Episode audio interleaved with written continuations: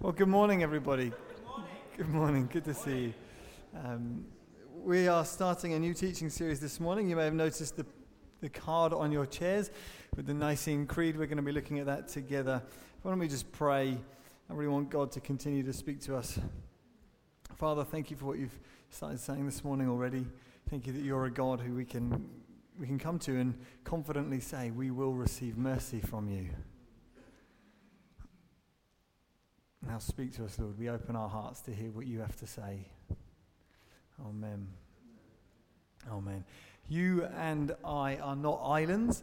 All of us are connected to one another. Um, everything that you and I we think and we believe, we we do so really because of our past and our people that we're connected to.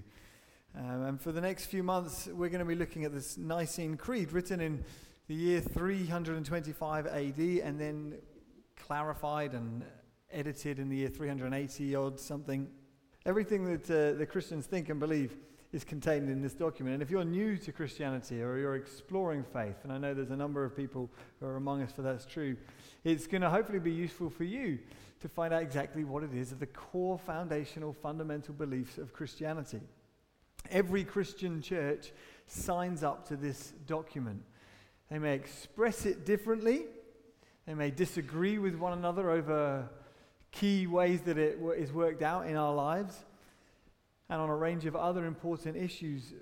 But every Christian, whether Eastern Orthodox or Roman Catholic or Protestant or Ethiopian um, Orthodox, they would all ascribe to this. And it's useful for us, if you're a Christian already, to engage with this because it's important, I think, for us to line ourselves up with and see ourselves as part of the historical and traditional and global people of God, the Christian people. You see, we are by nature as human beings, and particularly in the Protestant church, the uh, churches like ours, we're very good at creating tribes and silos and excluding everybody else from our club and saying we are the only proper church and everybody else is somehow uh, wrong or heretical. And so it's good for us instead to try to draw a circle big enough that we can include as many of our brothers and sisters as possible. One count puts the number of Christian denominations in the several thousands. Uh, there's that many different groups out there, all claiming to be the one true perfect church. Well, actually, every Christian church acknowledges the Nicene Creed. And if it doesn't, then it isn't a Christian church, whatever they may call themselves. So there'll be cults and sects within our country that we would say aren't Christian. And the reason they're not Christian is because they wouldn't ascribe to or believe in this. So, united, so the Nicene Creed unites the church, and we stand in its tradition. Um, Ross, have you ever been to SeaWorld? Or like, no, in, in SeaWorld and like water resort parks, they always have like a splash zone at the front. Uh, this is going to be like the crash zone because I'm going to play with this. So I'm going to give you a little shield to protect yourself because I know you're pretty frail. John, you don't need a shield. the Nicene Creed forms, forms the foundational bricks of what it is that Christians believe. And you can, you can mess around with some bricks of Christian faith and they can be moved. Oh, like this one. There we go. Some ideas and some practices that people hold to, they get played around with and build towers from. But as soon as you mess around with any of the, the things contained in this, we believe in one God, the Father and Almighty, maker of heaven and earth and all that is. As soon as you mess around with any of them, it affects the whole structure. You take out any of them, the divinity of Christ. Glad you had that shield now, aren't you? Then the whole structure comes tumbling down. And as a church, we sometimes we talk in terms of what we believe. We, we find it helpful to think in terms of pencil, ink, and blood. That there are some things that we believe, and they're written in pencil.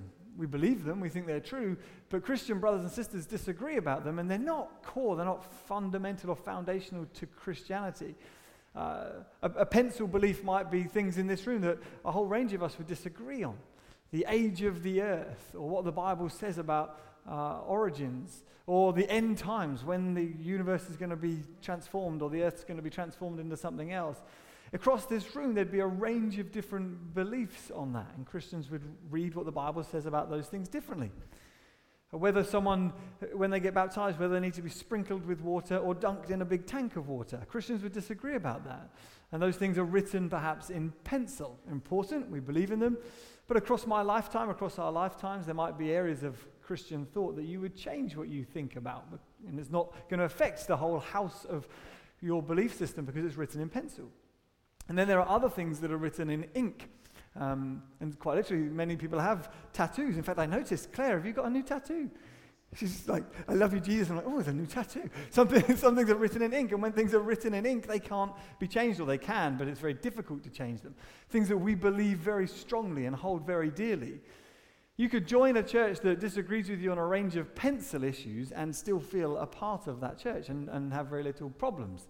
Doesn't matter if you disagree about those things. But if, if in, you're in a church where things that you have written in ink that mean a lot to you, and you, the church that you're a part of doesn't hold those things, you're going to feel a tension. You're going to not necessarily fit too easily there. Things that are written in ink for us would, would be things like uh, the gifts of God given to the church. We believe that every gift of God that's given, in, and you see in the New Testament, applies to the church today. That when Paul says you should eagerly desire the spiritual gifts, especially that you may prophesy. We believe gifts like prophecy and gifts of healing apply today. Not every church does, we do. Uh, we believe that in order to, to, become, a me- uh, to become a member of the Christian community, uh, you must get baptized. And we, we would say you need to be baptized as an adult in water as an expression of your faith. For us, that's written in ink we know other brothers and sisters disagree with us on that, and they're still Christians, but for us it's quite important and so we would, we would preach that and we would continue to tell people about that. It's written in ink. And then there are other things that are written in blood. And for us, and for every Christian really, the things that are written in blood are the things on this card. That uh, if you don't believe in any of these things, then, as I said, you're not a Christian, whatever else you may be. None of us are islands. We're all connected to one another. And the way that we think about history matters here as well, because often the way that we're taught history in schools is that we're taught to examine different periods of history as though they are isolated from one another. So uh, at school, in, in, when you're age seven, you studied the Romans and you examined the Roman period for a long time. And then you studied the Vikings and you examined them. And and we do that a bit. We talk about the 60s, and then we talk about, oh, the, the decade of the 70s, and we talk about how bad the music was of the 80s, and, and the fashion sense, and, and the 90s. We isolate history into different pools of thought or ideas. Whereas actually, history is one long river. And we all inherit the ideas that are handed down to us from previous generations or the society that we're born into. It's not necessarily a new idea, but when we're thinking about history and who we are as the church, it matters what we're swimming downstream from. Several years ago, when, when Amy and I first got married, we went to India for our honeymoon. Was very exciting. And as part of the romantic experience, we got to go on a jungle book experience. And part of that was swimming with elephants. They didn't, elephant, elephants don't swim. They, we swim. They stand. And they, it was very fun. Um, until we were swimming downstream from the elephant and noticed this just ginormous, like poo just floating past us. And we're just swimming there going, oh, we're swimming downstream from an elephant. And so you inherit what the elephant passes on to you. And so it is in the church, so it is in your families and in society. We inherit what people pass down to us. So we want to go right up to the top of the stream and go, what is it that Christians think and why? The Bible's story is that humanity, the human race, is drifting or drowning uh, separated from God, and that God has thrown into the river of human history a life buoy to be grabbed hold of and to find salvation. Those, that life buoy summed up in the, in the bricks of the Nicene Creed as things that are foundational and fundamental for us to be rescued. And this morning, I want us to, to look at just the first two words of this creed. It says here, we believe in one God, the Father, the Almighty. And I want to just think about and spend some time talking about those first two words. We believe. Every time we read this, or as we're going to over this next few months, recite this together, we are aligning ourselves with others. And we are saying we collectively believe this. And as we do that, it is an act that is both countercultural and it's an act that requires humility. It requires us to say, I am going to submit myself to and receive this thing that's been handed down to me and declare that we believe. Our current way of thinking in, in society is, uh, is perhaps best expressed and summed up in this, uh, this friendship bracelet I came across on the beads there, which I, find it quite ironic that it's a friendship bracelet and it, and it says, just be you, which I think is amusing. Friendship isn't really about just being yourself, is it? It's about partnering with someone else. Um, but that's another point. Friendship used to be used to mean companionship, which is a word that means to share bread with someone. Pa- uh, panini in there, comp- companionship, to share bread with. But now a friendship bracelet can be expressed with just be you. Or that idea, just be you, communicates what is almost a central doctrine in our society. Almost the most important thing that people are indoctrinated with from a young age is just be yourself. Try as best you can to make reality conform to you and to your wishes. Don't do what others tell you or others think of you. And that, ex- that expresses itself from in everything from our clothing to our hairstyles to our houses to our cars to our holidays to our even to our children's names. Express yourself through your children. In fact, we even saw it this past week with um, Meghan and Harry's choice of name for the royal baby. They have broken with tradition in order to express themselves slightly differently because they're not constrained by tradition. They've thrown it off. In fact, this, this idea has also shown itself in, in the way people dance in our society. So it used to be 100 years ago, dances were, were corporate gatherings where people would conform to the patterns of the dance together and move as one unit and you know, organize steps that people would learn from childhood. And I mean, we've all seen Pride and Prejudice. I say we've all seen Pride and Prejudice. Like, I had a sister. That's my excuse. We've all seen Pride and Prejudice growing up. So we observe the dances that they did. These days, dancing is expressed individually in a nightclub, in the dark, on your own, better, uh, throwing as many creative shapes as you can to try to best express yourself. And, and the case is put out there that the more alcohol you have, the more self expression you have, and the more shapes you can throw on the dance floor. But there's a, there's a shift in how people have expressed themselves in community from being a community oriented society to being a society obsessed with individual expression or self expression. I mentioned the dancing thing, I would say it, it is slightly different in the church. My, my experience when I um, became a believer at university and, and used to go night clubbing, and then I'd go clubbing with people from the church, and it was a fascinating experience because Christians are, there's something about what we do and who we are that means that we're community oriented or, or, or minded a bit more. And so it was, it was awkward, but try as they might, they couldn't help it. Christians form circles everywhere they go. Have you noticed that? Because they don't want people to feel left out. And so, even, in, even in clubs, when people are dancing, you could spot where the people from the church were because without even communicating, they would create a circle. And so, there'd just be this circle. And then some bright spark would get pushed into the middle and have to dance in the circle. Anyway, not really a point, just an observation. Given that, the obsession with self expression, the question comes how, how can we confidently know things about the world, know things about ultimate reality? Uh, and I would suggest we start by being confident in what we know, by doubting the doctrine of just being you. It's not enough to just be you. In fact, you are not just yourself, you are formed by people. And we've all sung that song, This Is Me uh, you know, from The Greatest Showman. And no one knows many of the lyrics, so they all go, na, na, na, this is me. And then it goes quiet, this is me. And people are very excited, this is me, which is lovely. But at some point, we have to ask, is me going to conform to we? Is there going to be any community? Or is it just, this is me, like it or lump it, this is who I am? And sometimes I think we do need to hear, like a mother to a child, that's lovely, dear. But is me going to come and be part of we? Is you going to come and play with us? The world is objectively there, and try as we might to change it, to conform it to how we might think and want it to be, we as a church and as individuals need to learn to find ourselves not just enamored with self, this is me, but instead learning to find ourselves as part of a people where we can say, this is we. This is who we are.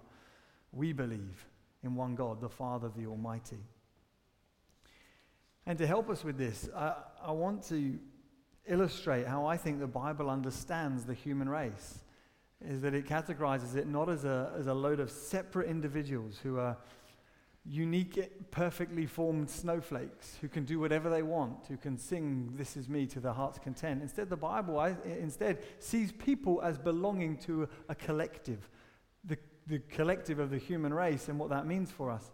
And so I'm going to need some people to help me with this, and uh, I need someone to. I need to do my shoelace up. Do you mind if I just? Sorry about this. I need someone to represent um, like sinful, wretched humanity. Um, Martin. yeah. We all knew that was coming. If you could just come and stand there. Because the Bible, the Bible pictures us as being born in a particular um, people group. That we're born as human beings, we're described as being those who are in Adam, Adam being our representative head. So if you could hold that for me, you are in Adam. When you're born in the human race, you're, you're born into a people who are separate from God, you're born into Adam. And the Bible says this if we put the next slide up. It says, As in Adam all die, so also in Christ shall all be made alive.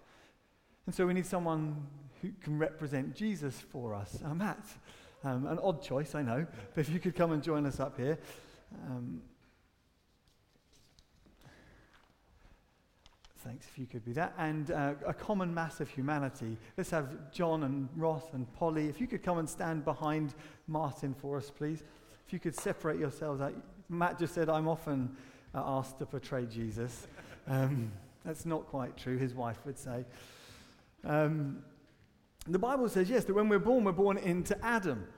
But at some point in a person's life, when, they when they make a decision to put their trust and hope in Jesus, they are transformed from Adam into Christ. And they move from no longer being described as being in Adam. Now, you can stay there. You haven't moved. You're still in Adam. I haven't told you to move. Just Polly. Honestly. No one gave you permission. Or you will sit back down. Right. They move from Adam to Christ. Another way that the Bible presents this dynamic is it, it says in Isaiah 53, this next slide, it says, All we, the human race, like sheep, have gone astray. We've turned each one to his own way. Every human being is in Adam, and as such, in Adam, they are straying like sheep. But when you put your trust in Christ, um, not when you sort your life out and become a good person, no, when you put your hope in Jesus, what happens is this in 1 Peter it says, You were straying like sheep, but have now returned to the shepherd and overseer of your souls. So, John, you can now move because when you put your hope in Christ, you return to the shepherd and overseer of your souls. So, the Bible already says this is who you are. You're either in Adam, you're either straying like sheep, or you're in Christ. You've returned to the shepherd. Well, another way that it puts it is that the human race is born into many different people groups. Uh, every different nation and clan with its different king and leader that it identifies. And the Bible says that you were once you were not a common people. You were instead many different people, made up of all different backgrounds and races and life stages and nations. But again, when you put your hope in Jesus, it says this. Next slide. It says, Once you were not a people, but now you are God's people. Once you had not received mercy, but now you have received mercy. That the Christian is one who can say, I'm part of the people of God. So we're born with this identity, but over time, as we put our faith in Jesus, we transfer to this identity. And lastly, you notice this, this theme of common identity occurs a lot through the Bible. Firstly, it says that we are, we are born as those who worship created things. In Romans chapter 1, it says about the human race, they exchanged the truth about God for a lie and worshipped and served the creature rather than the creator who's blessed forever the human being's natural condition is to worship the creation, to look to this earth and to treat some parts of it as God, to b- treat some parts of it as being able to save us and deliver us and rescue us. And in the ancient world, they bowed down to physical statues, but those statues were just embodiments of deeper desires that all of us still have. So people bow down to and worship nation states They call themselves patriotic. What they really mean is idolater. Because this nation is who I identify with. I'm English, I'm African or, or Kenyan, or this is who I am. I identify with them, and they are going to be my people. They will rescue me. Or we worship perhaps our careers and think if I work hard enough, if I make enough money, then I will feel validated, I will feel significant. And we look to our jobs, our spouses, our kids, all different things to provide what we so desperately need. In that sense, in Adam, we are those who have many gods. A God is just something we devote ourselves to. But in Christ, it, what happens is we transferred from that, and Jesus teaches us to pray instead like this Our Father in heaven. So when you become a Christian, you're no longer one who worships many gods. You're one who joins yourself with the people and you say, Our Father. And you notice, actually, as I, as I, mentioned, not just the creed, but many confessional statements of the church are done in the plural form or the collective form. When you pray the Lord's Prayer, we're often, My Father in heaven. No, Jesus says, Our Father in heaven, hallowed be your name. Give us today our daily bread, he says. And lastly, in the world, perhaps it, maybe it's just our postmodern age, but we're told you can believe whatever. But when we come to Christ, we can embrace the confessional statement of the creed and say, We believe in one God, the Father, the Almighty.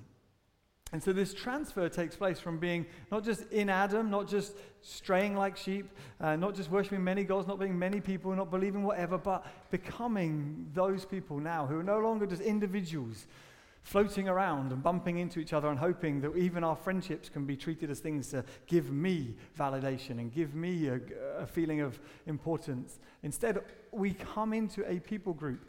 We're in Christ. We're those who believe in our Father. There's a collective identity. And Ross, I feel bad for you because you're the only one who's left in Adam. But this is the, this, and what I would hate for anyone to think is that this, the, the distinction between this and this, has got nothing to do with goodness, virtue, being a moral person. These people are not wiser, cleverer, are you? Smarter, more beautiful, um, stronger than these people. That is not what, that's not what, it's not the requirement for being here. No, the only thing that causes us to be not here but here is the completed work of Jesus. And when an individual reaches out and says, Jesus, I trust in you and I ask you to rescue me, I put my hope in you, then you transfer from there to there. Well done, you can sit back down. Should we give them a hand? Yes. Yes, I think so. In the film Gravity, uh, Sandra Bullock is floating around in space um, for 90 minutes. And there's a moment where she's in a, a spacecraft and she's trying desperately to make contact with Earth. She's crackling through the radio, trying to communicate with someone. And then she gets some, some static and then some speech. Someone on Earth is communicating. And for a moment in the film, there's a, a surge of hope as she thinks, I'm being heard. As Christians, we believe that amongst the static of the noise of a broken humanity, God has spoken through the radio silence. We weren't looking for him. We did not initiate this. He came to us. He in Christ is the shepherd that brought back the straying sheep. He in Christ became a life giving spirit so that those who are born into Adam can now receive life in his name. And we're going to respond this together this morning by watching a video of some people, some friends of ours, declaring the Nicene Creed.